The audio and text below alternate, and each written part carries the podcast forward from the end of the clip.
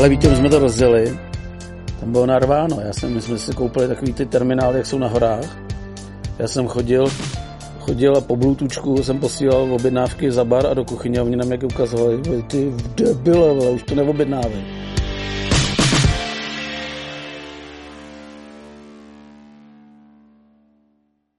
Přátelé, kamarádi, máme tady další motoplky a tentokrát budou takového organizačně zábavného rázu, protože tady je majitel motorkářského doupěte, které počítám všichni znáte.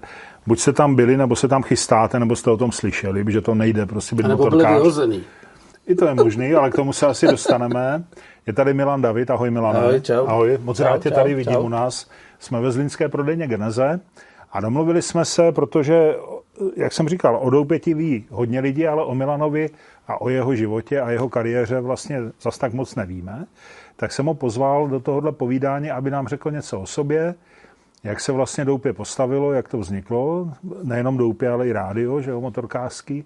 A navíc jsou tady nové plány, změny. Skvělý plán. Takže k tomu se teď jako dostaneme. Tak si uvařte kafe, dejte si asi, asi radši nějaký větší, protože si myslím, že se budeme povídat dlouho. Tak kolik máme více času? Hele, kolik chceš, je to na tobě. Internet je bez omezení, naše povídání je bez omezení. Myslím si, že, že si dobře povykládáme. Díky, že jsi přijel, udělej si pohodlí. No a pověz mi, Milane, kdo je Milan David? My jsme plus minus tak ve stejném věku, počítám podle já toho, že máš... 64. ročník. Já 62. Takže já příští rok se svojí ženou budeme mít krásnou oslavu v rámci toho nového projektu. Bude se to jmenovat 120 let. Vy dva dohromady. Jasně, budeš samozřejmě pozvaný. Děkuju pěkně. Pozvaný spousta hostů našeho podcastu. Děkuju moc. Už přislíbili. I David Matásku řekl, že to musí být v květnu, aby, jako, aby měl čas. Aby měl čas, takže, jasné, to bude, takže jasné. si předběžně počítejte s tím, že to bude v květnu. Děkuju pěkně. Ale vrátím se k té otázce, jak jsi říkal, kdo je Milan David. Jako. Tak. Uh, zjednodušeně. Narodil jsem se mamince a tatínkovi, mám ve 6 let mladší ségru. Uh, chtěl jsem... Jsi původem z Humpolce, já ti budu skákat do řeči. Jo, jsem já vím, že bych se nedostal se, ke slovu vůbec. A narodil jsem se uh, přesně 200 metrů od Doupěte. Fakt? No, tam je porodnice bývala. A mezi, počká, byl jsi někde i jinde, než jenom tam, jako? Nebo jako tam myslíš tráví... v životě? No, no, no. no, no to no. si děláš prdel, ne? ne, dělám si, dělám si, dělám, dělám. Samozřejmě, že jsem byl, ale uh, tenkrát bylo problematický, když si udělal devítku školu, ono se chodilo z osmičky už. A já jsem se nedostal na průmyslovku do Havlíčku a Brodu, takže jsem šel z devítky. Nevím, jestli se to muselo podmáznout, ale měli jsme známýho ředitele eh, ve Světlý nad Sázavou a ten říkal, jo, dostaneš tam na odvolání. A to se stalo. Zrychlíme, přeskočil jsem tu, eh, tu průmyslovku a chtěl jsem jít na vysokou školu stavební, abych se vyhnul vojně. Jenomže eh, se to nepovedlo, nevzali mě a tak jsem nastoupil k pozemním stavbám Jihlava, a ty se mnou udělali dokonalou věc. Každý den jsem stával ve 4 hodiny a ve 4.20 mi zumpal cel autobus do Jihlavy. Tam jsem přestoupil a podnikovým autobusem jsem jezdil dělat nebo stavět školku na Žabovřesky do Brna jako mistr. Každý si tam se mnou vytřel zadek. Jako. To jsem byl ten nejmenší blbec.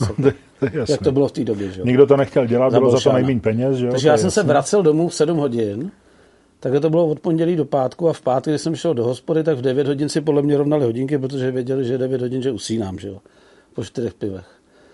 E, potom byla obrovská náhoda. E, my máme, no, rodiče moji mají chatu asi tak 7 km od Humpolce a tam jsme jezdili chlastat s kámošema.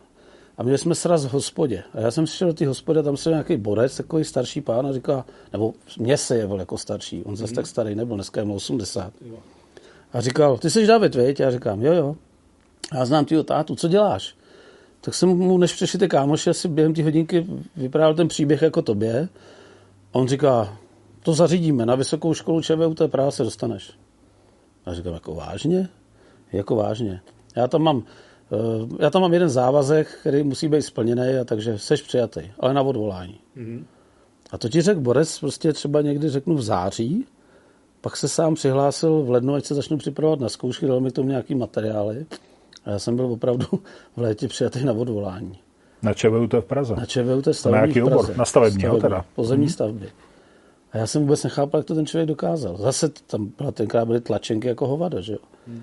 Ale on to dokázal tak, že zachránil uh, dceru pro děka na fakulty stavební, když při maturitním večírku zapálili ruskou vlajku na Václaváku a chytli je policajti, tak on se za ní zaručil, aby mohla odmaturovat a jít dál na vysokou školu. Mm-hmm. A ten proděkan mu řekl, že je mu tak zavázaný, že až by něco potřeboval. Že si to pamatuje. A on, on si vzpomněl na mě? To hezky. Úplně bezvýznamný klouček v Polce. Jasný.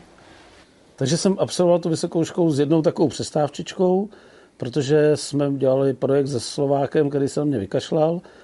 E, to nikoho nezajímalo, ten projekt byl společný, on nepřišel, takže já jsem v podstatě vyhořel musel jsem opakovat e, třetí ročník znovu.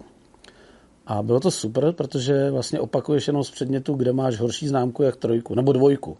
Takže já jsem najednou třetí ročník opakoval a chodil jsem na tělocvik, to bylo povinný, chodil jsem na programování a na matiku. Všechno jo, ostatní jsem měl uznaný. Hmm. Nejlepší léta mého jo, života. To je radost. To je Marie radost. Poledňáková vylepila letáček, let, času. že hledá brigádníka. A já jsem se přihlásil a Marie Poledňákový jsem v podstatě ještě následující tři roky dělal takového pucfleka. Dokonce, když už pro mě neměla práci, tak mě dala do nějakého debilního filmu, kde jsme po sobě házeli dortama. A pak jsme dělali jejímu synovi s mým tátou truhlářský práce. Tak to byl průběh vysoké školy. Po vysoké škole... No, takže to si udělal, tak jsi inženýr stavař. Tak, tak, tak. tak. Mm-hmm. A už v pátém ročníku vysoké školy jsem si koupil svého prvního Velorexa, mm-hmm. kterýho jsem kompletně rozebral, vyčistil jsem kostru, odrezil všechno a že udělám rekonstrukci. A když jsem se na ně díval, říkám, sakra, všichni hadráci jsou hnědí. Co kdybychom tu kostru natřeli bíle a pak takovou tu reflexní barvou. Tenkrát to bylo strašně in, jakože jo. Takový ty reflexní... To signální se říká. Signální. signální barva, no. Tak si představ, že já jsem toho hadráka natíral asi měsíc, protože vždycky jsi to natřel tou štětku a podíval si se z jiného úhlu a to bylo nenatřelý. To je největší peklo natírat trubky. A když jsem to udělal, tak jsem si říkal, přece teď na to dám tu koženku. Takže jsem na to nedal koženku a dal jsem na tou shodou okolností, jsem byl na vojně už tu dobu, eh, protože jsem byl jako apsík kostele nad Černými lesy, tam byl ženyní prapor a tam v podstatě byl týpek, který opravoval sekačky ve firmě. A jestli si vzpomínáš, dříve sekačky měly takový pytel vedle sebe na trávu a abys viděl, že je plno, tak tam bylo okýnko ze slídy. Mm-hmm. No, on tu slídu určitě ukradl a mě ji prodal. Jasný. A jmenovalo se to Astroglass, ten materiál, a mělo to vlastnosti, protože v zimě to bylo v kůlně a v létě to bylo teplý od motoru. Takže se nesměl, nesměl, nesměl měnit jako tvar od nějakých minus 10 do 60 stupňů. Mm-hmm.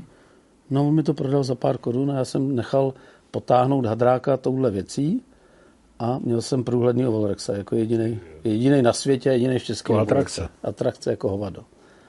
No a hned mi blisklo hlavou, že když chci někam jít s hadrákem, no tak na to potřebuji mít čas. A když po vysoké škole nastoupím do jakýkoliv zaměstnání, tak kolik bylo tenkrát? 14 dní dovolení nebo tak nějak? Ne? Tři týdny, myslím. Nebo tři no. týdny, no. Takže jsem říkal, tak to ne. Co kdybych šel učit? Tak v Umpolce byla střední, střední odborné učiliště a tam potřebovali učitele odborných předmětů. Tak já jsem tam nastoupil to jsou nějaké 80. roky, že? To jsme 8, 90, 90 jsem nastoupil do té školy. 90, no, už po revoluci teda. No, no, no, no, no, no. A já jsem byl vlastně na vojně, zametová revoluce jsem prožil na vojně. Mm-hmm. A takže jsem nastoupil do té školy. Eh, dobrý, až teda měl jsem tam problémy, protože jsem měl delší vlasy a náušnice, což se nelíbilo bývalým To ještě nebylo vedení. zvykem tu dobu, no. No, vedení bylo z toho trošku vyděšen, takže mě ani nepustili mezi sebe do zborovny a dostal jsem kabinet. To zase bylo super, ne? To není špatné, To je jo? super. A e, asi po dvou měsících jsem vyčmuchal, že ve škole leží aparatura bývalý nějaký skupiny, která hla, hrála pod hlavičkou Svazu socialistického svazu mládeže. Tak jsem se to, jestli by mi to půjčili a mi říkal, jo, to si půjč a začal jsem dělat diskotéky. A na diskotéky mi chodilo třeba 400-600 lidí jako do půjčeného sálu. Tenkrát to bylo boom. Hmm. Takže já jsem si jel dva roky v té škole a víkendy jsem si... Sranda byla, že jsem si za tři uh, soboty vydělal čtyřnásobek svého průměrného měsíčního hmm, platu hmm, na no. diskotéka. Hmm. A to už bylo jako... A s tou si cestoval s tou diskotékou, nebo jsi měl? Ze začátku ne. Mm-hmm. A pak, když už jsme se mlátili v jednom městě jako hodně discjockeyů, tak jsem přišel s převratnou věcí. Viděl jsem někde v Pelřimově čtyři černochy z Angoly, který tancovali breakdance, tak jsem za nima došel, jestli by nechtěli tancovat u mě a začali jsme kočovat. A my jsme vlastně objeli za ten večer třeba čtyři diskotéky jako hosté a vydělali jsme ještě eh, dvojnásobný peníze, než když jsem někde sesál jako, jako, na, honorář, jako na stativu. Udělali jste číslo a... Jasně, jasně jezdili jsme z 12 a já jasně. jsem přijel, akorát jsem tam něco zavexloval a zahrál a oni prostě udělali tři písničky a jel se na další diskotéku. Za velmi slušný prachy. Hmm. No a teď vlastně jsem byl v té škole a říkal jsem, co dál. A v té chvíli eh, se uh, vlastně nastartoval takový ten zákon o restitucích a já jsem vlastně zjistil, že můj dědeček uh, měl firmu, kterou mu vlastně zabrali a v, v té půlce byla nějaká autoopravna baterií a v té druhé půlce bydlela moje teta. Tak jsme dali žádost o vrácení a ono to klaplo. A já říkám, tak já budu dělat diskotéku. Ale pak naštěstí mě to osvítilo a říkal jsem si, když budu dělat diskotéku a bude tam chodit 30 lidí, pak bude chodit 40, pak 100 a víc už se tam nevejde. A pak začneš hrát nějaký srágory a oni řeknou, tam nechoďte, debil. Hmm. Takže tam nebyl růst, jako, že jo. Už jsem viděl za ty vrata, tam vlastně, ten limit, vidíš je tam limit. limit a dál se nevystavit. Jasně, no. A tak jsem přišel z geniální věcí, jako, jo. tak jsem seděl doma a říkám, tak co já bych mohl dělat? Bych mohl dělat rádio, televizi, nebo tisk. A jako to stavění a ty pozemní stavitelství, to, to nebylo nic, ne, nás, nad čím bys přemýšlel. Protože jo? oni nás učili prefabrikované stavby a to byly samý paneláky a ty betonové kartový jádra. A to tak. tě nebavilo prostě. Hmm. Tam nebyla tvůrčí možnost, tě tlačili do těch prefabrikátů, jak jsi tam udělal něco bokem, tak byl debil a vraťte se, že jo, tak možná architektura, ale my jsme neměli šanci. Takže mi to jako zvošklivili. No ale přišla myšlenka a chuť a já jsem říkal, tak diskotéku ne. A tak teď co dál? Tak jsem se jenom z prdele zeptal svého kamarády Standy Bernarda v Umpalci, který v té době tam koupil pivovar Bernard a polemizovali o koupi Rádia Vysočina.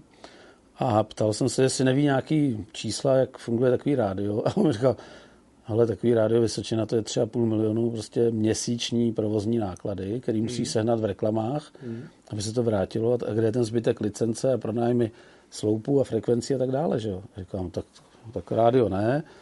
Eh, televizi jsem taky jako zamítnul. Jako, že bys byl jak Berlusconi, jo? že bys měl vlastní kanály. Jak... Jasně. A tak byla tiskárna, že jo. Hmm. A já jsem říkal, teď já o tom vím úplný kulový. A tak jsem nějakým způsobem pátral, pátral, jezdil jsem po veletrzích a začal jsem už opravovat ten barák, jakoby, aniž bych tušil, co v něm bude. A někdy v Praze v Malý Štěpánský byla firma Fantony, tam mě zaměstnali jako sekretářku v té době za 10 200 čistýho, což byl luxus. No a já jsem jednou takhle z prdele zavolal do nějaké firmy s papírem a řekl jsem, že budu zakládat tiskárnu, jestli mi nenabídl nějaký papír. Přišla krásná holka, teď mi tam ukázala ty vzorníky a mně se to jako líbilo. Jsem říkal, to je dobrý nápad, tak uděláme tiskárnu. A kámoš mi prozradil potom z Karlštejna, který udělal tiskárnu, že to není o, o zas tak velkých milionech. Že se dá ta tiskárna rozjet, když budu třeba mít někde úvěr 1,2 milionu, takže bych byl schopný to rozjet. Jak musíš koupit tiskařský stroje, ne? No, jasně, jsem to nevěděl vůbec nic. A tak ty jsou sami o sobě drahý, ne? No, ale on mi tenkrát dal variantu, kdy bychom tu tiskárnu rozjeli s jedným grafikem mm-hmm. a 486 počítačem, víš, co to bylo za peklo? Vím, no. Pak s nějakou laserovou tiskárnou, se strojem Romajor, Eh, s nějakou eh, paní, která by skládala papír a jejím manželem, který by byl tiskář a řezačkou a ještě nějaký doplňkový stroj. A to bylo těch 1,2. Mm-hmm. Nebudu říkat, že jsem zase tam narazil na příbuzný, který mě zase vyfakovali, že prostě jsme udělali SROčko a oni pak se od toho odvrátili, takže připravený zástavní věci, které mě pokryjí ten úvěr, šli pryč a čekal jsem zase další rok, než přišla jiná banka, mm-hmm. ale podařilo se to. Udělali jsme a ta tiskárna šla raketově nahoru. To, to si nedojdeš představit. Jako. A ta byla v té budově, kterou ta byla jste... v té budově, kde teď jsme, kde, v té, v tý, kde je to bistro to, co a kde je rádio. Kde je rádio, tak tam byly tiskové mm-hmm. stroje. Mm-hmm. A to bylo neskutečné. Jako. To prostě já jsem říkal... A co jste tiskli? Reklamní letáky nebo knížky? Moje první nebo... zakázka byla milion letáků pro Bernarda, kde Jasně. říkal, že má v Humpolci pivovar a si kupuješ jejich pivo. A holky stále na dálnici, jak to dávali. Na všech silnicích v České republice, na křižovatkách u světel, tam nějakou marketingovou akci. No a pak jsme začali tisknout prostě běžný merkantil pro ty lidi, kteří byli v Humpolci a v okolí, protože to byl boom tenkrát. Ano, bylo. Všichni chtěli všechno reklamovat, aby věděli, že existují. Shoda okolností ještě v té Praze jsem narazil nějakou paní, která byla ze všeobecných zdravotní... Ne, to byla nějaká jiná. Něco jako všeobecná zdravotní pojišťovna, ale nebyla to tato pojišťovna, asi nespomenu přesně. A ona říká, vy máte tiskárnu? A říkám, no my bychom potřebovali mraky tiskopisů. A já jsem prostě valil každý každý pondělí prostě dodávku tiskopisů, kterou jsme tiskli celý týden. Takže to fakt šlo takhle, Víťo. To věřím. To, jako to bylo neskutečné. Jako. Mě bylo pár let, já jsem žil takový ten bohemský život, jako, že ještě jsem nebyl ženatý, prostě, já už jsem měl byt na tiskárnu a střídali se tam děvčata a jsem byl prostě king. Jako. Jasný, peníze, jelo to, jelo všechno. to, jelo to. Vypadalo to, že je to na věky. Je to, vypadalo, že je to na věky. Potom vedle mě byl soused, který měl absolutní ruinu. To je ta nízká hala mm. s, tou, s tou budovou vzadu. A když už jsem kopal asi šestou díru do země, že jsem chtěl sklad s třema patrama s výtahem, tak za mnou přišel a říká, co blbneš tady zase? A já jsem mu říkal, no, stavím sklad třípatrový, protože já už nemám kam. Kdybys to náhodou někdy prodával, Láďo, tak mi dej vědět. A on druhý den přišel, že mi to prodá, ale já jsem netušil, že on je ve posledním stádiu rakoviny, že to nikomu neřekl a nabít mi cenu třeba půl milionu, což bylo velmi zajímavá cena. Ovšem další věc, kterou jsem nevěděl, že on dluží na sociálním na zdravotním asi 1,8. Hmm. A žádná banka ti na to nepůjčí, když je tam tato zástavní věc, musíš napřít vyčistit a pak čerpat. Tak já šel po kámoších a půjčoval jsem si prachy za flašku Jacka Danielse. Pozbíral jsem 1,8 milionů, dovedli se představit po kamarádech. Hmm. To je silný závazek. Přišel jsem normálně do, na finančák nebo na, na sociálku, já už nevím, tak jsem jim to tam vylepil. A oni řekli OK. A s tím Láďou jsem mezi tím udělal smlouvu, že vlastně až dostanu ty tři a půl, tak mu dám od těch jedna osm míň. No a najednou jsem měl halu. A pak se to propojilo, pak bylo několik let, když se to propojilo, řekl, to musí nějaký koncert, musí to být hezký, já mám rád design. Zvolili jsme ten uh, kanadský siding, ne, že by se mi až tak líbil, ale u nás se solí na Vysočině a auta, co jedu, tak takhle lítá sůl na barák. Když tam dáš plech, tak je za rok po něm. Takže jsme dali ten kanadský siding a drží do dneška, je tam 20 let. Mm. No ale pak přišly jako horší chvíle, to už jsme měli 17 zaměstnanců a za to, že jsme opravili ten barák, na nás nastoupil finančák a vy, vypálil mi 3,5 milionu prostě okamžitě výměr splatný hned. Sestřelil mi všechny opravné položky. Já na to koukal, říkám, tyjo, to, je, to je likvidace. Jako. Já byl fyzická osoba. A tenkrát si to všimnul uh, ředitel mojí maminky v práci, který uh, odcházel na dráhu uh, solového daňového poradce a říkal, že takovouhle prasárnu ještě nikdy nezažil. A jestli chci, že mě bude zastupovat, ať mu posílá měsíčně nějaký peníze a že budeme bojovat spolu. A udělal teda geniální věc. Všechno jsme prošli, on říkal, tady není žádný podvod. Tam se to hrálo o tom, že oni to furt tvrdili, že to opravují jako tiskárnu a že to byla autolakovna ale neměl nikdo v ruce kolaudační rozhodnutí. A když nemáš kolaudační rozhodnutí, tak se budova posuzuje podle toho, kdo v ní poslední podniká. Takže se to muselo brát jako tiskárna. A oni říkali, no jo, ale když to byla autolakovna. A na tom se postavil soudní spor a tenhle Borec mi říká, máš 300 tisíc? A říkám, no jasně, že mám. Tak mi je pošli, já koupím v Praze zaběhlou akciovku. Tak koupil akciovku, mm, udělali jsme valnou hromadu, nebo já už nevím, jak se to jmenuje, ty všechny kidy. A zůstal jsem jako jediný akcionář se všema akciema a on říkal, fajn, umíš podplácet? Já říkám, v životě jsem to nedělal a dělat nebudu. Tak mi dej 50 tisíc, já podplatím nějaký oborce, znalce a on tu současnou budovu se vším ohodnotí ve stejné výši, jako je ten dluh toho finančáku, který tě vyměřil, aby to mělo třeba půl milionu. Tak to udělali nějakým zázrakem, tam byl nějaký leasing ještě běželi. A říkal, teď běž do Mladé fronty a dej inzerát, že Milan David z Humpolce prodává tiskárnu David Humpolec, včetně zaměstnanců, aktiv a pasiv. Tak já jsem to dal oficiálně do Mladé fronty a představ si, tak ti sedím doma u novin a všimnu si to, tak jsem říkal, co, já, co kdybych to koupil. Takže já jako akcionář jsem koupil sám sebe. Rozumím. Rok trvalo, než jsme udělali převody všeho aut, zaměstnanců do Prahy, sociálka, zdravko, všechno. A on mi říká, ten laborec, e, máš ještě nějaký peníze? Jako z té staré firmy? Já říkám, no jasně, že jo.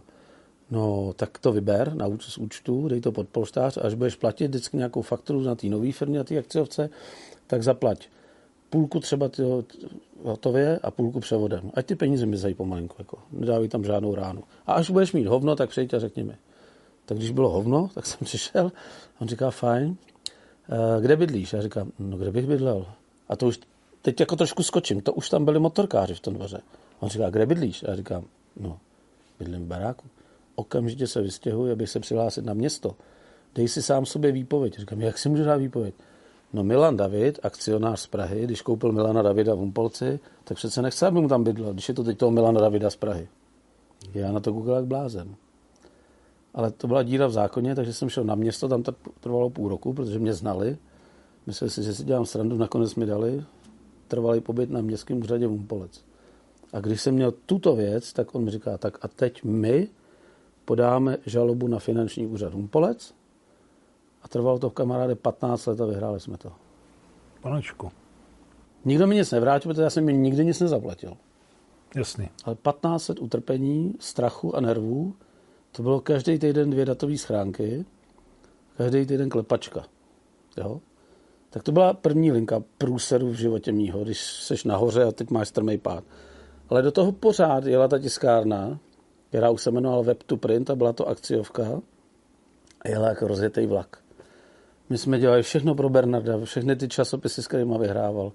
Dělali jsme pro G-Money Bank, dělali jsme pro Českou spořitelnu, dělali jsme pro spoustu reklamních agentur, dělali jsme pro uh, borce, který vyráběli léky, už jsme šli do krabiček, jako něco jako na penicilín, výsekové formy, všechno. Dělali jsme porno časopisy, já jsem vymyslel nejmenší noviny v Evropě, které se strojně zpracovaly, 2x3 cm s jednou skobičkou. Na mě koukali jak na blázna, jak jsem to vymyslel. Mm. A byly zapsaný v tom, eh, v agentura Dobrý den, to zapsala. No, no, no. Mm. A takhle jsme jeli, jeli, jeli. A najednou přišla jedna banka a říkala, pane inženýre, jako super, ale bylo by dobrý, kdybyste trošku zlepšil kvalitu a rychlost svých služeb. Vy jste geniální, my potřebujeme víc. A bylo by dobrý, my bychom vám pomohli zafinancovat třeba nějakou, nějaký vybavení prostě z Německa, něco nového. Pojďme se domluvit, pojedeme na veletrh společně, koukneme se tam a uvidíme, co je k dispozici. Takže s firmou Heidelberg a s bankou jsme se vydali do Düsseldorfu a v té chvíli tam prostě přišla zrovna takový produkt, který se jmenoval Web to Print, proto my jsme se jmenovali jako akciovka potom Web to Print. A to znamená, že můžeš zadávat z kteréhokoliv místa na světě, kontrolovat zakázku, my ti ji vytiskneme a dovezeme. Taková moderní věc to byla. Dokonce se tam spouštěly klíče nad tiskovým strojem, aby se zákazník mohl dívat, že se tiskne teď jeho zakázka. Jsem poslal klíče a on se díval. Jako nadčasová věc, super, žádný sklady velký k tomu nebyly potřeba. Teď u mě sedělo, já nevím, třeba pět maníků z Německa a v Němčině mě tam nalejvali, jak mám, ptali se, kolik tady prosvítíte elektriky, kolik jste dal za, za opravu aut v posledních dvou letech. Chtěli vědět všechno, aby stanovili tu základní normohodinu, od které se odvíjely ty kalkulace, abych vlastně neprodělával. A to jsme udělali. Rok a půl jsme tiskli na těch strojích, nebo dva.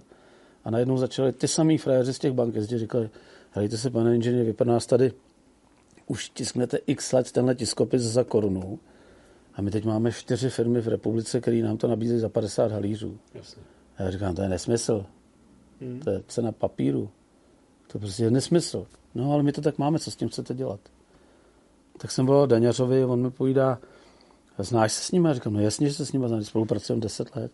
Tak odlož podpis rámcové smlouvy o dva měsíce nebo o tři, ty odložení, a řekni, ať ti dávají ty ceny, za kolik, za kolik jim to nabízejí ostatní a budeme vidět, co se děje. Tak my v té době jsme měli, to vlastně jsme byli na vrcholu, jsme měli 4,5 milionu měsíční obrat.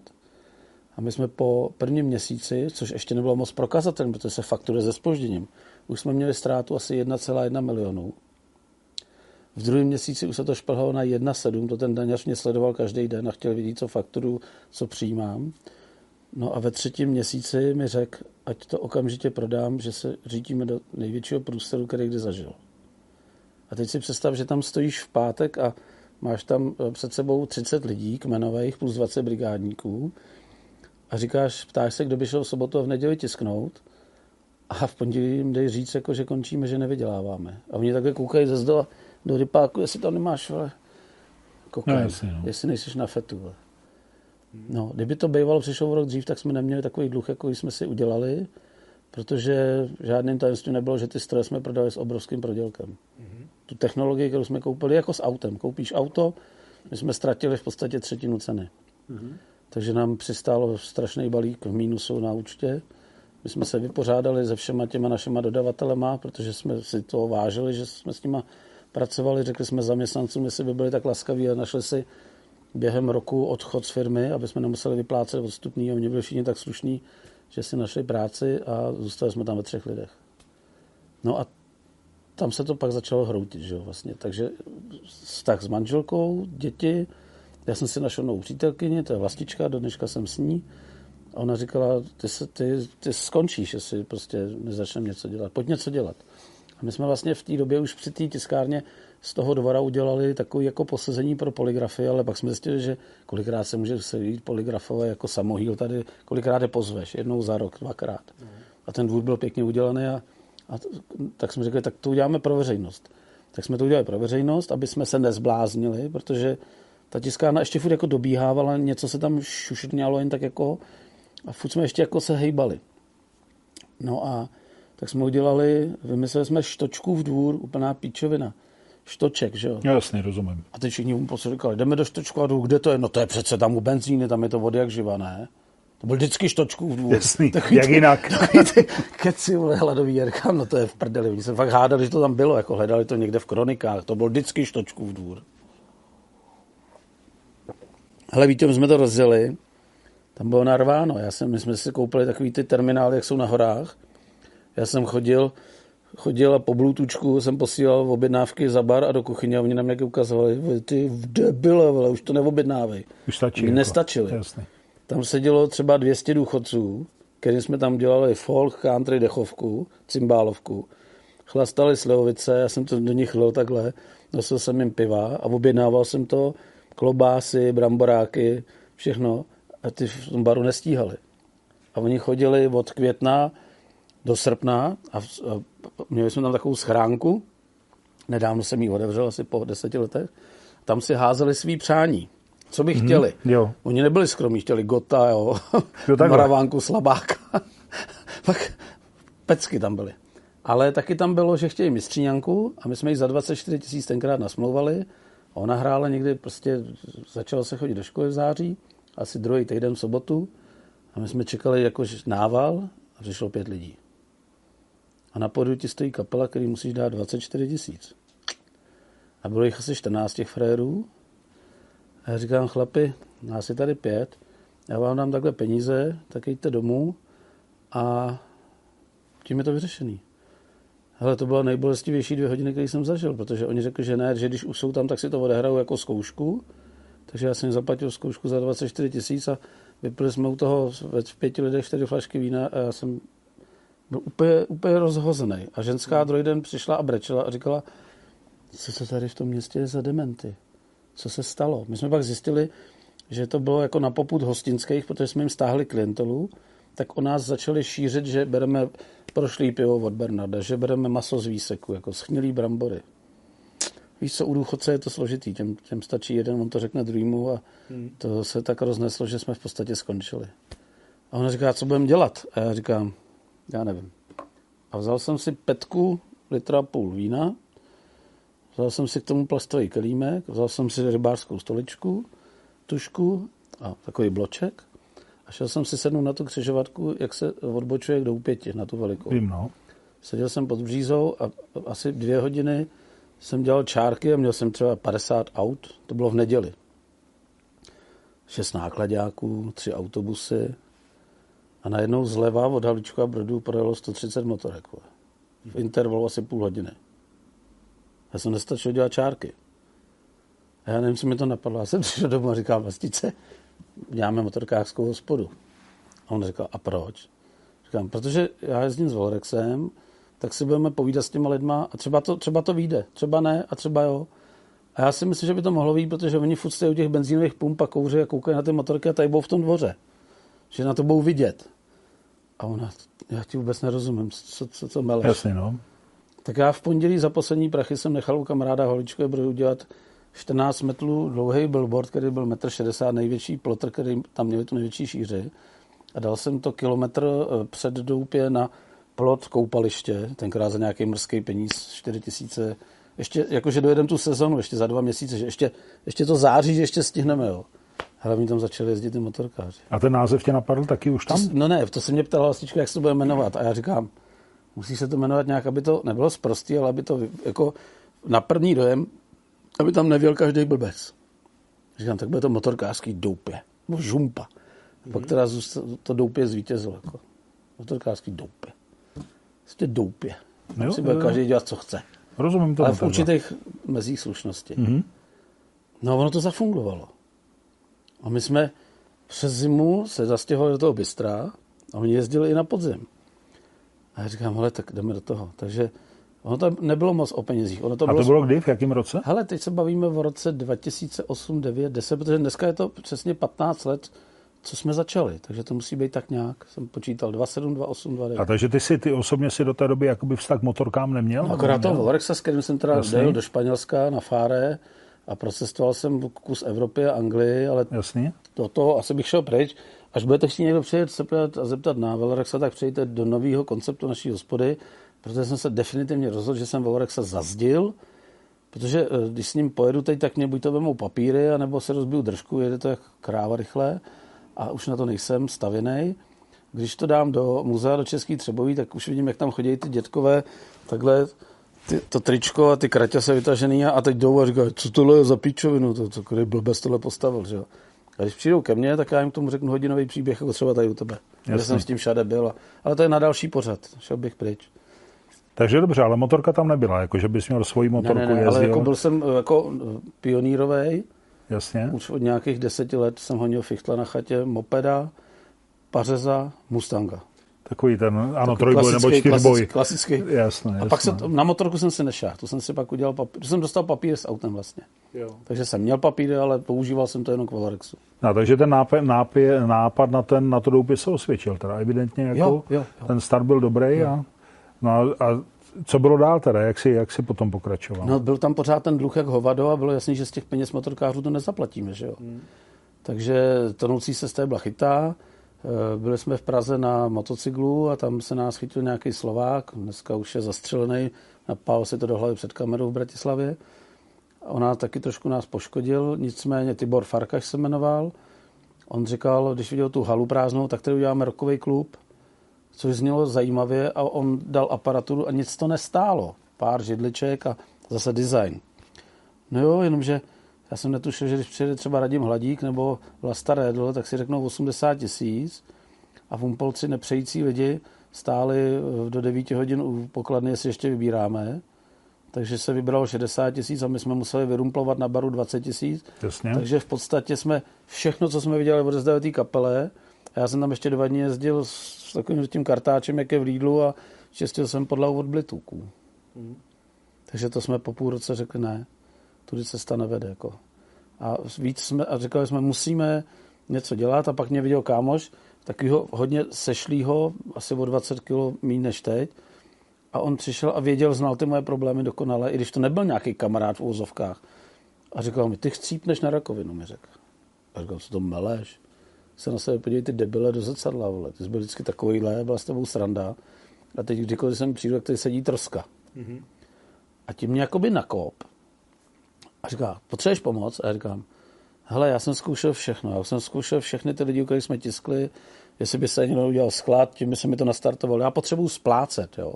Já potřebuji splácet minimálně 120 tisíc měsíčně. A on říkal, OK, tak eh, to předělej. Na ubytovnu já ti sem eh, od května dám 80 Ukrajinek. Na tři roky je tady budeš mít. Každá ti dá třeba půl tisíce za měsíc. A já jsem říkal, ty vole, jak chceš předělat halu na ubytovnu a kanceláře a výrobní prostory.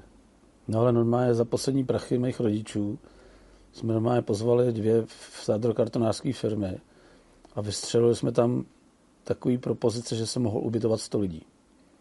A přijel frér z Ukrajiny takovýhle řetěz a říkal, z čeho tři duše? Já jsem nedělal čem, ale duše jako je sprcha. Jako. Mm-hmm. A já říkám, jo, jo, jo, že zítra budou. Tak jsme dali na rezovou vaničku a zbouchali z OSB desek příčky a dali tam igelitom, přišel v pořádku. Vole. No a nás přijeli tři autobusy holek, takový ty minibusy z Ukrajiny a byly tam fakt tři roky. Takže se to nastartovalo. Vedle, úplně nezávisle na tom, jezdili motorkáři a užívali si tam míst randičky a, a atrakce a koncerty a přespavali v částech, které jsme vyhradili jim, mm-hmm. protože jsme měli 80 holek a zbytek jsme vyhradili. Ty lidi se nikdy nepotkali. Museli by se potkat před barákem u hlavního vchodu. Protože oni jezdili vratama a ty chodili tam rozumím, zezadu. Rozumím. Takže na sebe neviděli. Ale ty děvčata, když viděli, že tam každý pátek a sobotu hraju, tak mě poprosili, jestli by si mohli zatancovat, že mi tam nebudou dávat peníze za Coca-Colu, ale že si chtějí zatancovat. Že jsem přijel vydělávat peníze a že hezky hraju. Já říkám, OK, tak si přijďte zatancovat. Takže já v pátek, když jsem viděl, že v hospodě je poměr sil, jako že by si někdo chtěl zatancovat, že jsou tam ženský chlapy, pro bukvice hrát nebudu, že jo. Tak jsem to tam odpálil a ze všech dveří, které vedly do dvora, ale přístup byl jenom přes kouli, tak se otevřely dveře a vylítly holky ve věku 18 až 26 let a tancovali. A teď ty naivní motorkáři, kteří tam jezdili a neznali mě, si mysleli, že to tak má být, že to, že to je prostě, že to tam je takhle pořád. A teď ono to bylo tři roky, že jo, to trvalo. Hmm. A někteří tam našli jako vztah s těma holkama. Jasně. Někteří je platili, ty holky. Byl tam taky borec, který si chtěl udělat stejný klub a opustil zaměstnání a udělal ho a nakonec se uchlastal, protože zapomněli ty lidi, a to říkám teď na kameru, prosím vás, až budete chtít zakládat nějaký motorkářský klub, tak za mnou přijďte. Se nikdo jiný vám neporadí. První věc, která je, že jsem vlastně byl v hotovém baráku, který byl zaplacený z peněz tiskárny, která měla v nejvyšším boomu obrat 4,5 milionu. To znamená, ten dvůr, na kterém jste parkovali ještě minulý měsíc, stál 2,5 milionu jenom vydláždění tenkrát. A každý si myslí, když tam přijede a vidíte boom, že to je z těch peněz těch motorkářů. Já jsem z peněz motorkářů v podstatě čerpal jakoby svůj plat a plat vlastičky za to, že tam hákujeme prostě non-stop víkend a kupoval jsem za to všechny ty atrakce, kterých je tam tisíce, které teď budou zase v tom novém projektu. Jasne. Takže ne, nedělejte to. Neopouštějte zaměstnání.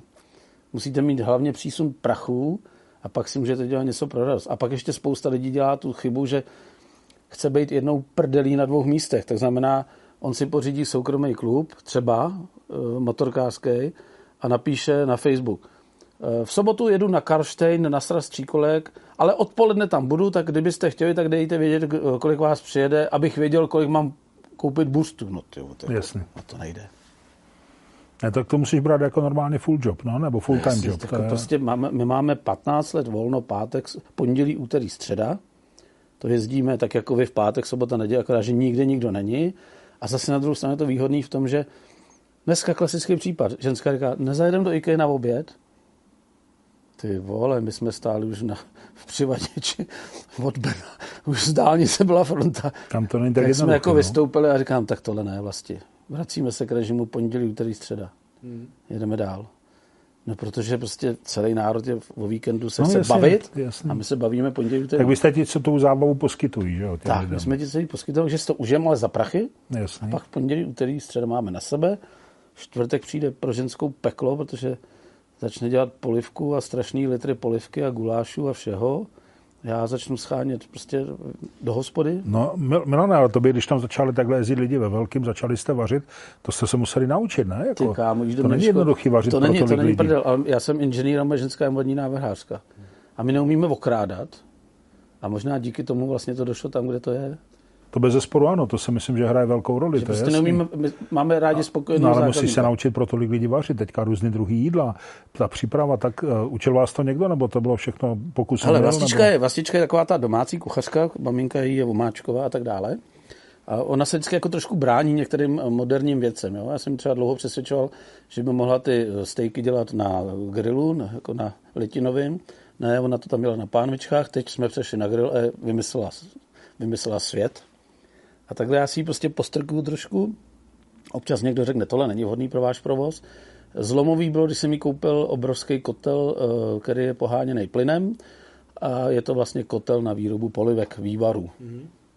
Tenkrát dělala polivky v hrnci, dneska to tam takhle hodí, dá tam jedničku, dá to tam ve čtvrtek ráno a v pátek ve 12 hodin obere kosti, udělá z toho polivku mm. a, on, a světe div se, ona v neděli už není jasný. vyhlášená knedlíčkovka nebo česnečka. Jasný, jako. jasný. No ale vím, že když jsem za tebou byla, dělal jsi tam ty sám masový kuličky, jo, takové ty, ty věci, no takže no, tak musíš, jako, jedete musíš, to takhle. Musíš, prostě snažím se, já jsem trošku rapl, já jako vždycky uh, musím mít všechno hned. Ona, ona je taková trošku jako brzda moje, jako, že říká, ne, neblbni ty vole, ne, nepotřebujeme to teď. Já, Všechno má svůj čas. No já jsem zase, jak to nemám hned, tak jsem nervní. Hmm. A je fakt, že teda uh, jsme se museli naučit, ale tím, jak nejsme z oboru, tak jsme v podstatě jako já, hele, Víš se, ještě se vraťme k jedné věci. My jsme vlastně už strašně dlouho soukromý klub. Mm-hmm. A to vzniklo proto, protože když jsme ještě byli ten v důr a pak jsme to dali na to motorkářský doupě, tak jsme byli takový naivní a zůstávali jsme v té hospodě funkční i třeba jakoby přes týden. My jsme měli jednu kontrolu za druhou.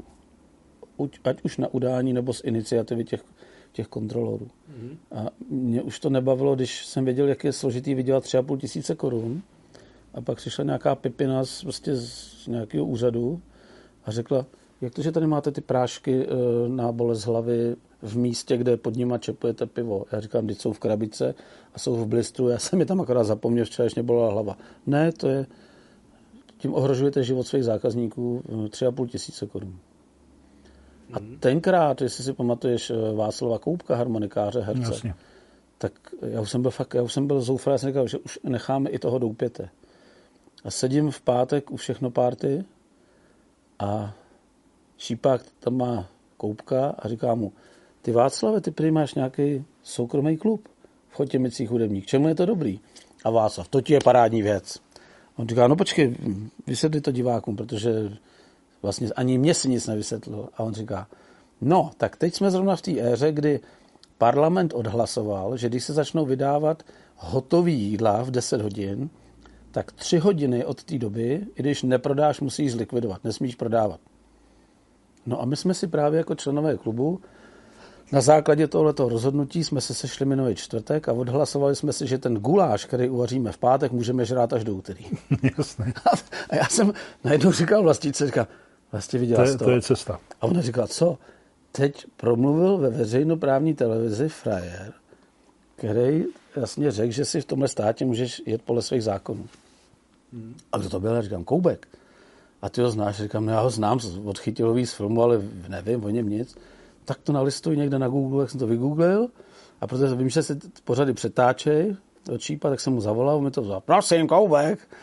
Říkám, vás je tady Milan David Zumpolce, motorkářské upě. Kurva, motorkářský doupě, to já znám, ty blbci od tebe mi sem jezdí dělat bordel na zahradu. Jako. že tam taky někdo z nich byl. Já říkám, a co potřebuješ? Já říkám, jak potřebuješ s tím soukromým klubem. Přijeď zítra. Já jsem přijel druhý den, on mi všechno řekl, co mám udělat. Já jsem to udělal. Světe div se, v této zemi lze fungovat, aniž bys les těm idiotům do prdele. Mm-hmm. No, takže dneska je soukromý klub eh, motorkářský doupě, mm-hmm. takže jedeš podle vlastně vlastních pravidel. pravidel. A ty pravidla jsou takový, že já jsem schopný se rozkrájet pro kohokoliv, pokud ze mě nedělá debila. Mm-hmm. A že už se o to hodně lidí pokusilo ze mě udělat totálního debila. Naposled jsem vyhnal šest lidí z Brna, který si mezi slušný motorkáři, který k nám jezdí na oběd, přitáhli kuře z Kauflandu v termoboxu, salám, housky a normálně to za plného provozu rozdali na stole a udělali si párty. Tak abych je podchyt, protože už, zase, už jsem o pár let chytřejší a už jsem to hodně zažil, tak jsem je poprosil, jestli si můžu sednout mezi ně a udělat si fotku. Teď oni drželi v ruce ty kuřata, že jo? takže to byl pro mě důkaz, kdyby jako rozporovali to moje rozhodnutí. A stoup jsem si říkám, tak fajn, tady máte lísky, protože oni u nás spali eh, zpátka na sobotu a jejich útrata byla 40 korun za kofolu, protože jsme pak našli vyházené flašky od rumu, že jo, zase někde na jiném místě. Mm-hmm. A ještě tam s nima byla uh, naše kamarádka, co nám pomáhá na baru, tak tam s nima do tři hodin. Takže jsem jim také rozdal lísky, říkám, tak a přineste mi teď uh, za chvíli do 20 minut ty účty a oni ještě jako, tady se platí průběžně, říkám, ne, tady se platí, když jdete do píče a vy do ní právě jdete. To je to, co jste tady předvedli. To, to je urážka mě a všech těch lidí, kteří sem přijeli si utratit peníze za jídlo a chovají se k nám slušně a jsou nám věrní. A vy sem přijedete a voserete nás hned první den. Jak reagovali? No čuměli a uh, ten borec to vybral a přišel mi říct a víš, co mi řekl? To, to mě úplně šokoval. To jsme si asi nerozuměli. My, když si takhle někam přivezeme do restaurace jídlo nebo pití a vidí to číšník, jak nás upozorní, že to tam nemáme mít. Já jsem říkal, tak kamaráde, tak tady to tak nefunguje, tak pokračujte dál, ale sem už nejezděte. Nezlobte se, my jsme soukromý klub, tady jste vlastně dneska naposled. Tak se mm-hmm. mějte fajn. A oni pak ještě jezdí a osírají jako. No to je jasné, a nebojí se potom té negativní reklamy, Nebojí, kterou ty, ty ne, lidi ne, udělají? Podívej se na Google, na motorkářský doupě. já si z lidí dělám prdel, já už prostě, já jsem někdy trošku jakoby zlej na ně, ale eh, jak bych to řekl, to už je tím, že už, se, už to přesáhlo nějakou hranici, že už jsem jako vyhořelej. To byl ten konec té naší sezóny. Mm-hmm. Já jsem začal říkat Jelita. To je z toho filmu uh, od Zimmermana, z těch povídek, jak ty důchodci si tam hrajou vlastně na tu hospodu a sedí tam ta paní hospodská, vždycky přijde nějaký bod, říká, dobrý den, říká ta hospodská, dobrý den, dáte si něco? No, víte, dal bych si pepřenku. Dobře, ale já pro ní musím mít na druhou stranu eh, dvora. Nechcete, abych vám přines i pivo? Ne, přinesla i pivo. Ne, ne, ne, pivo já nechci, jenom pepřenku. No, přinese pepřenku. Říká, víte co, paní Hostinská? Přineste mi pivo. a on říká, jeli to. On nemůže objednat naraz. No, v finále je to, že říká, jeli ta celý republiky je sraz. Tak to mě někdy chytne taková, taková trošku jako zášť a hlavně po covidu se hodně změnilo. Eh, ty lidi začali v podstatě trošinku nám blbnout. Jsem ti říkal, možná už minulý jsme se viděli. Víš, jako, když za mě přijde jako člověk, který vypadá jako ty a, a řekne, proč jsi na straně? Říká, já jsem na straně z určitý skupiny lidí. Mm-hmm. A on říká, a skvělý. Říkám, tak se pojď podívat, do, do, do, pojď za bar a pojď se podívat, jo.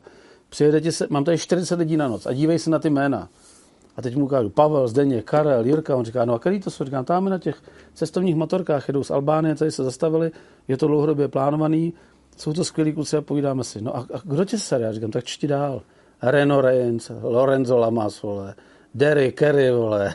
Hemi, vole.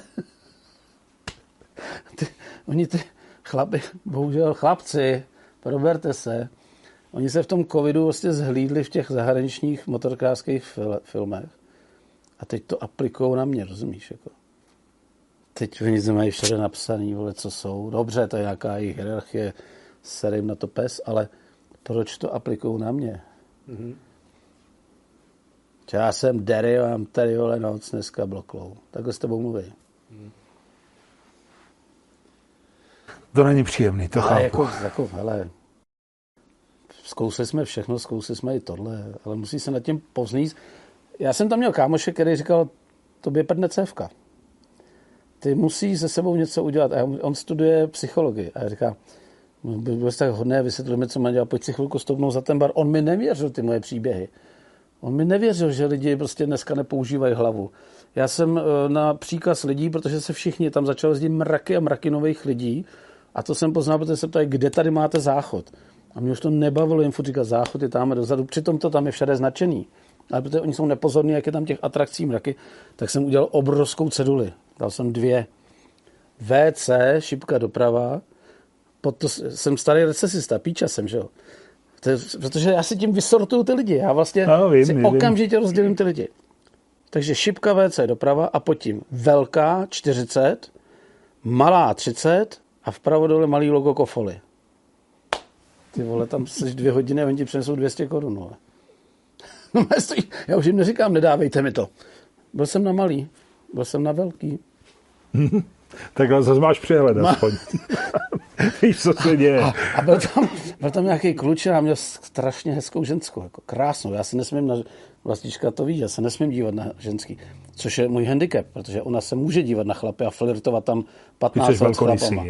A já, když se usměju na ženskou, tak ona, no, no, no, víš, jako hned začne hlásit. Jako.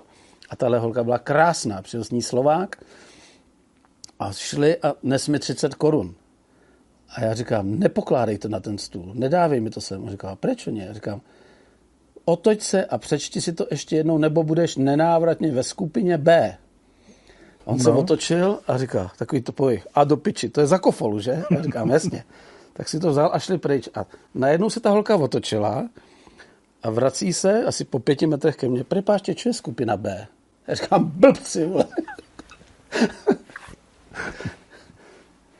No ale tak o tom diskutovali, je to zaujalo, je to je téma. To tak, no. Takže já mám, jako, mám hrozně rád eh, recese. Já, já v podstatě mám rád černý humor a, a na něm si vyzkouším, kdo ho má taky rád a kdo reaguje.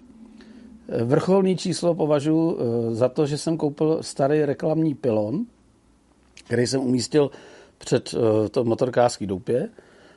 A vlevo hned proti němu byl pilon benzínové pumpy A bylo na něm jako benzín, nafta, že jo, teď oni jsou dva druhy benzínu, dva druhy nafty a dole byl takový ten banner omotaný a tam bylo náš nejlepší steak jako a stop pivko logo. Mm-hmm. To je stop kafe, pardon. Jo, ano, ano. Já jsem udělal to samý, ale napsal jsem jedenáctka pivo, dvanáctka polivka a ubytování. Hele, kámo, když byla cena ubyt piva menší jak vlevo benzín, tak jsme měli peklo. Normálně k nám taky přijeli třeba Němci se sedmimetrovým blekem, karavanem do toho dvora. Dovedli to představit? My jsme museli odpojit a vytlačit z motorkáře ven. No, protože takhle, já jsem ten humor dotáhnul do té fáze, že jsem koupil starou benzínovou pumpu. Hmm, já vím, já a postavil jsem tam tu benzínku a, a oni na ní svítili světýlka, teď přijel frajer a vzal to do ruky, tam svítilo 27 korun z doby totality. A proto do toho přišel na bar, jestli, kde je obsluha benzíny pumpy, že mu to neteče. Já říkám, to ale jenom retro. Jako, a tam máte napsáno venku nefunkční pumpa doupě, tam nefunkční, že jo. Takže to jsme museli zrušit. No lidi nečtou, že jo, nedívají se, jsou nepozorní. No a pak byl covid a uh, přišel mi dopis uh, do datové schránky od pana generálního ředitele, nebo ne, ne, ne, jaký ředitel marketingové společnosti Orlen, že oceňuje moji kreativitu nebo kreativitu našeho motorkářského klubu a že e, nás žádá o okamžité odstranění toho pilonu, že jsme porušili jejich logo a zesměšnili a že tohle je jakoby rada předtím, než půjdeme do soudního sporu.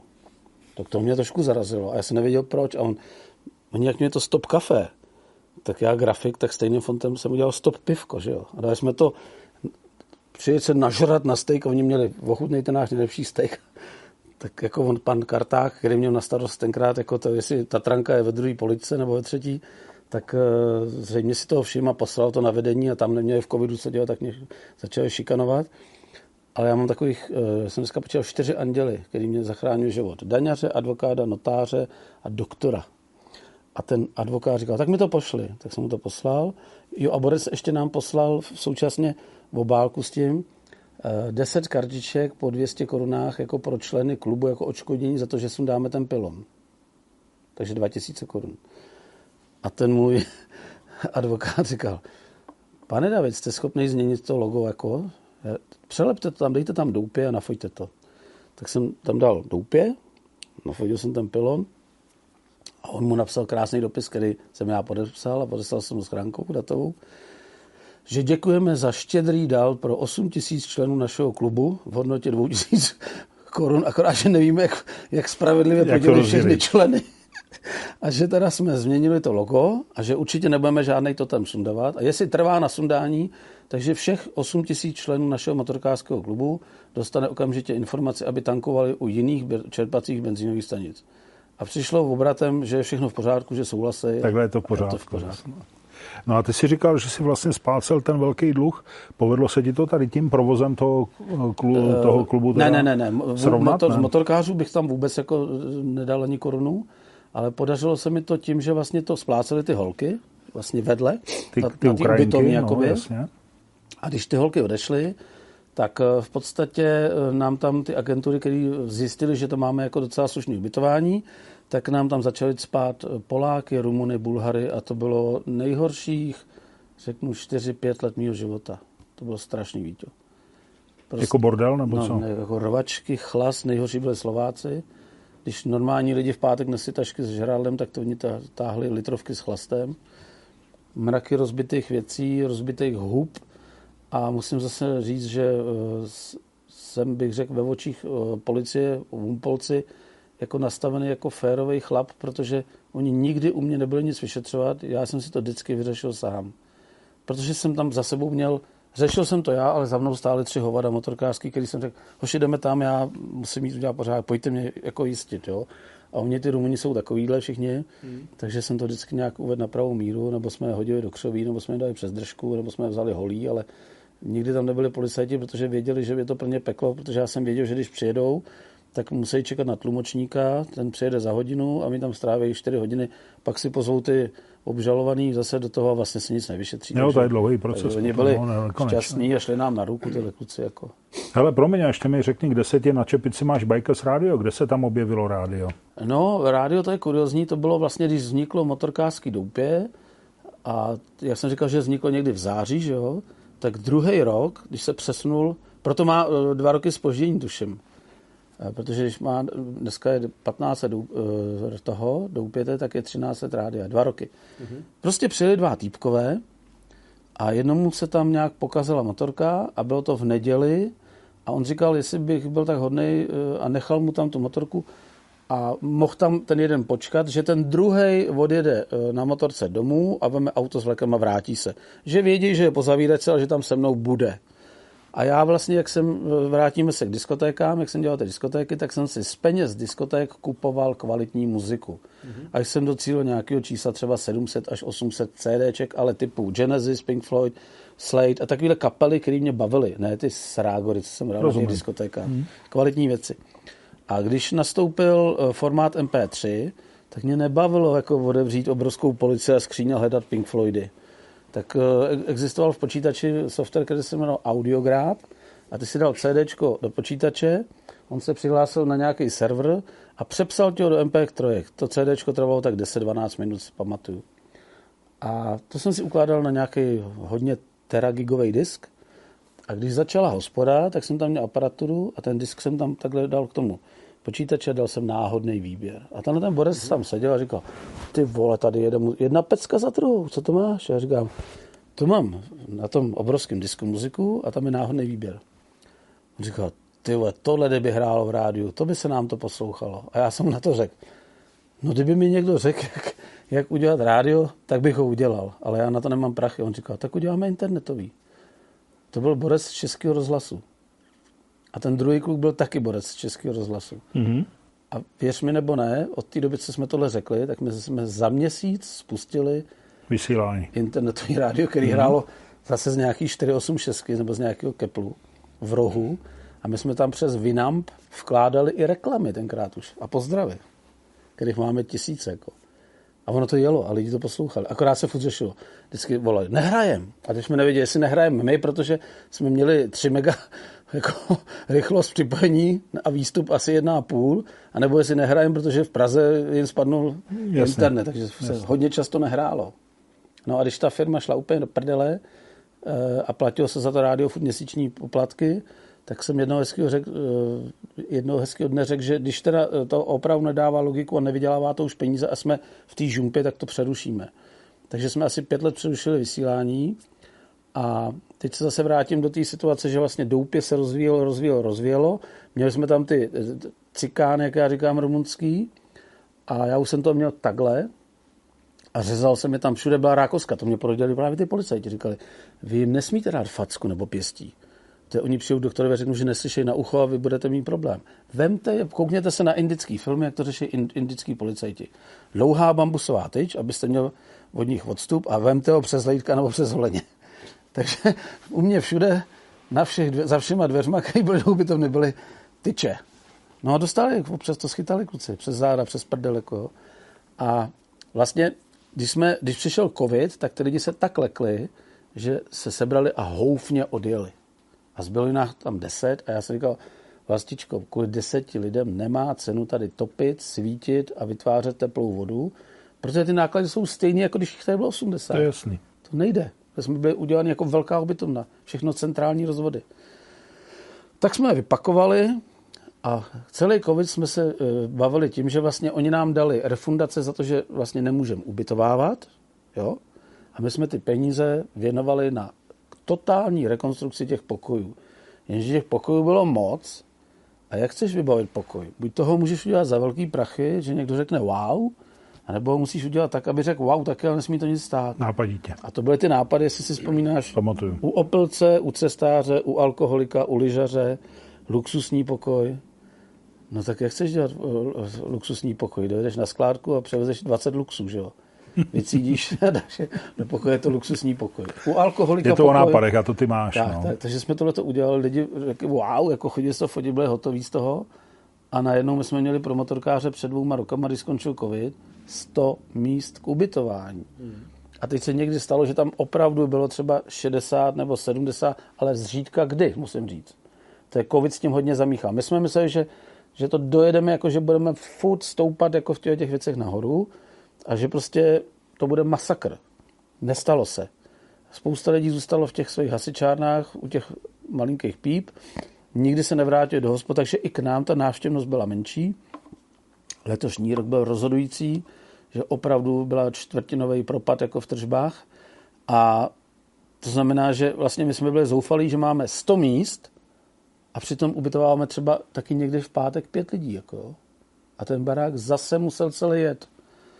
A přišla banka, který dneska dlužíme 2 miliony 200, ještě z toho 10 milionového dluhu, takže jsme vlastně z těch ubytovaných jakoby poplatili, poplatili prostě to.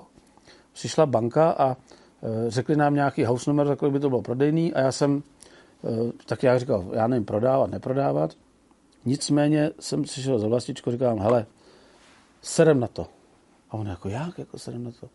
Chceš tady zemřít na práci? Chceš, příští rok je nám 60, chceš tady v 70 pořád dělat to, co tady děláme, to znamená na jaře 14 dní vyndávat ty věci z té haly, takhle je drhnout kartáčkem, protože jsou špinaví, protože jsme to v zimě nevyčistili, dáš to na ty police, uběhnou 4-5 měsíců a zase těch tisíce věcí musí vzít a odvíst to na tu halu. A to nejsou lehké věci, to jsou myčky, to jsou kávovary, to všechno má 80 kg. To jsou věci, které mají v sobě zdroj vody. To znamená, nesmíš to nechat venku, musíš vyfoukat kompresorem všechny přívody vody do toho dvora. Teď ti tam spadnou z těch eh, jasanů lupeny a ty 14 dní uklízíš lupení, že jo. Podíváš se na okapy, my jsou schnilí všade, že jo. Podíváš se na střechu, tisíc metrů čtvereční střechy a ona je potřebuje natřít. A já jsem mi říkal, to hele, musíme dělat nějaký řez. No a řez byl takový, že jsme začali říkat, že doupě v této podobě skončí, přetransformuje se v malý doupě, zůstane na stejném místě a začneme si to užívat. Hmm. A ono se nám to docela jako splnilo.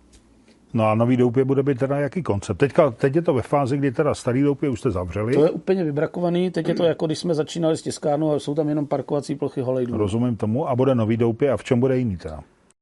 No, for je v tom vlastně, že zůstaneme na stejném místě. Eh, my, protože víme, že ty motorkáři budou frfňat a nejvíc frfňají ty, co tam přijdou jednou za pět let, tak už jsme si řekli, že uděláme i koncept, aby jsme tomu frfňání jako šli naproti.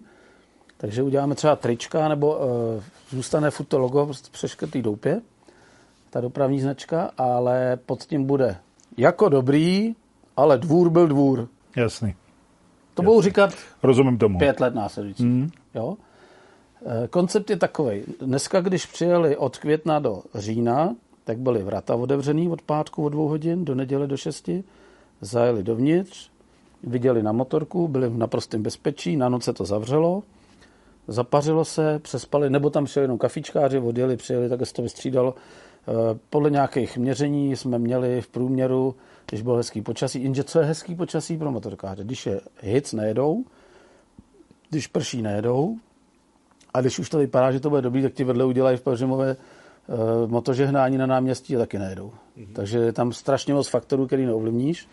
A proto jsme říkali, musíme to zmenšit, jsme veliký, protože lepší mít malou hospodu plnou, než velikou poloprázdnou. A my jsme fakt byli velikánská hospoda, musím říct.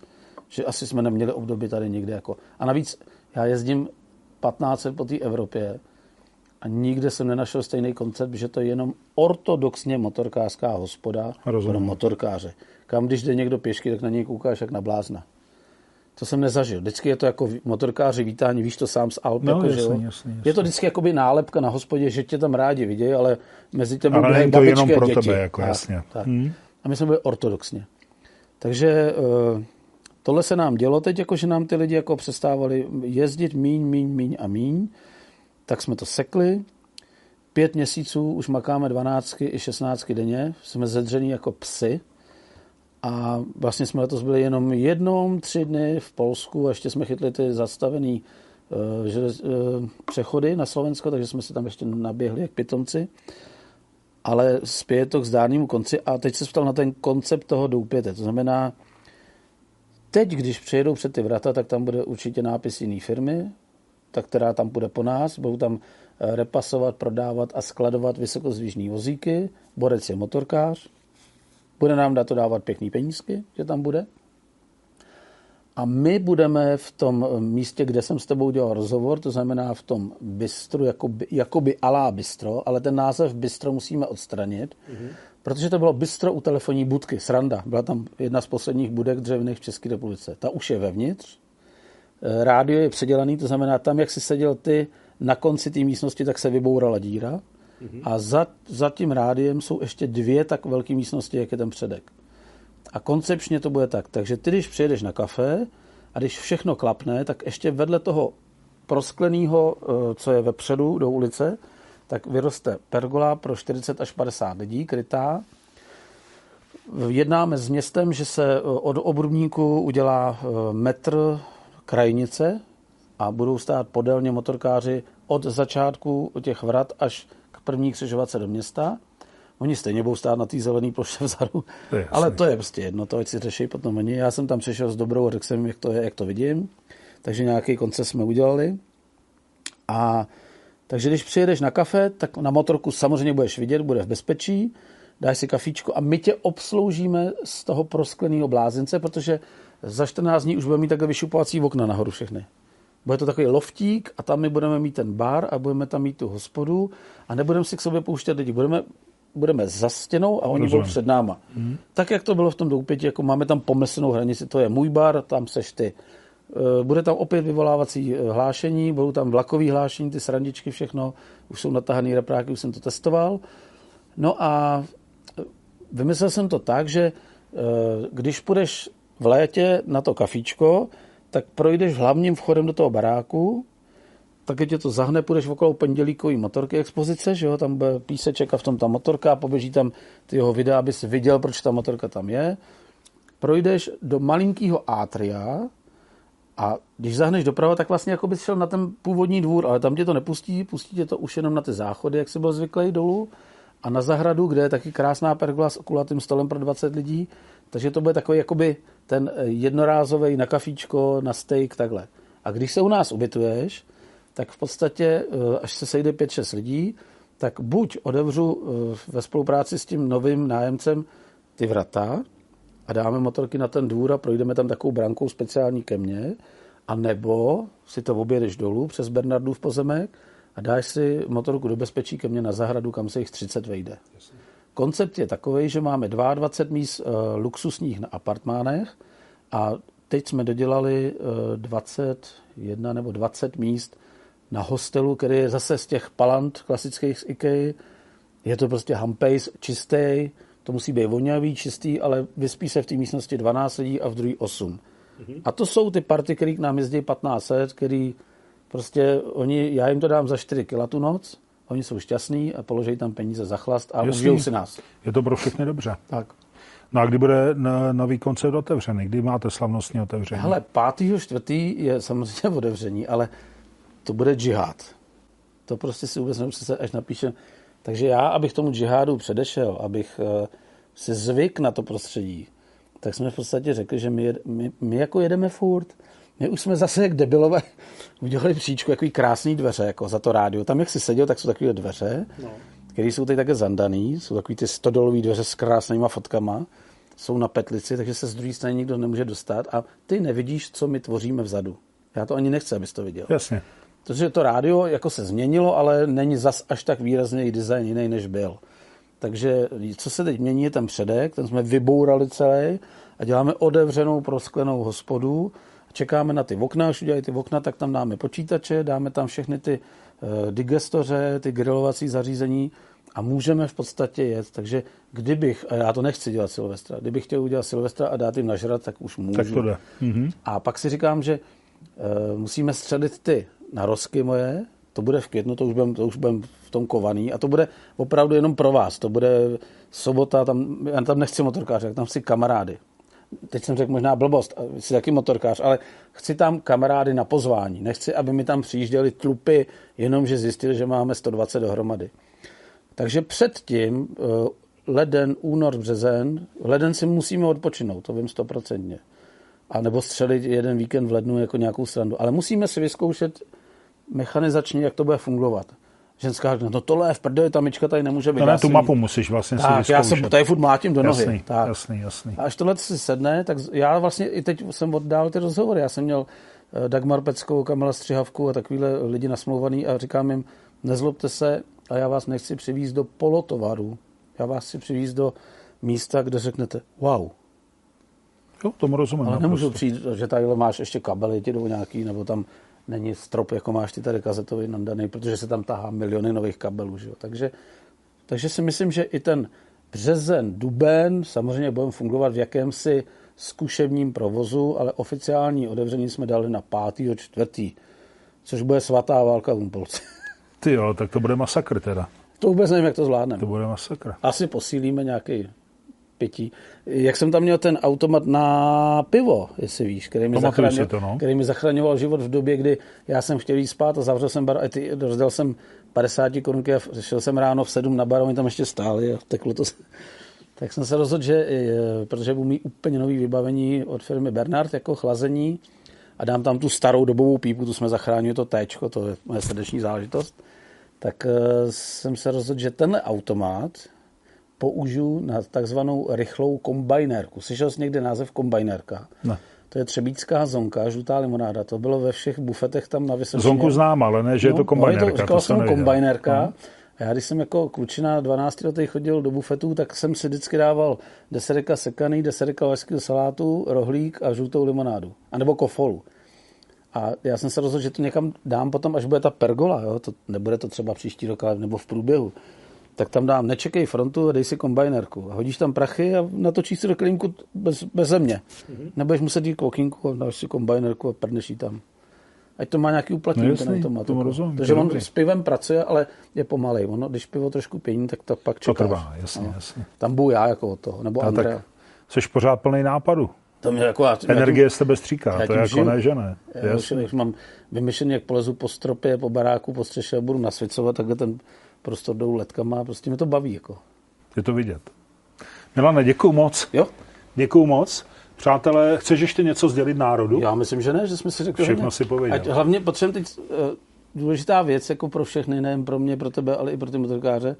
Když už jsme jako někteří z nás došli do tohle věku, tak si užij to zdraví, kurva. O tom není sporu. Tak. To je nej, největší devíza. Jo, prosím vás, a uh, ještě jedna věc čtěte mi věty až do konce. Spousta z vás eh, končí po pěti slovech. Řeknu proč.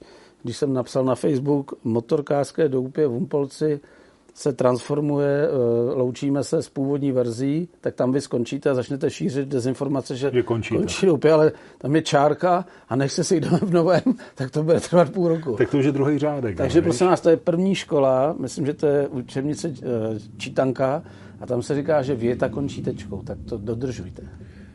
Tak si to budeme pamatovat. Přátelé, eh, Milane, tobě moc děkuji, že jsi přijel do Zlína za náma. Přátelé, vám taky děkuji, že jste se na nás dívali. Myslím, že jsme se dověděli spoustu věcí. Já jsem ani nedutal, počítám, že na tom budete podobně. Díky ještě jednou, že jste nám věnovali pozornost a rozhodně, jakmile pojedete kolem Humpolce, široko daleko, přijeďte, stojí to za to. Ale objednávat od letošního roku dopředu, no. máme omezený počet Ale tak na kafe se dá zastavit a jasně, i bez objednávky, ale ne? už nechci tam vidět 120 frajerů, který si řekli, mladý Boleslavi, jedem tam. Mějte se hezky. Děkujeme, že jste Ahoj. nás sledovali a zase příště tady bude někdo, někdo podobně zajímavý jako, jako Milan David z motorkářského doupěte v Humpolci. Mějte se pěkně a jezděte s rozumem. A já děkuju. Já děkuju.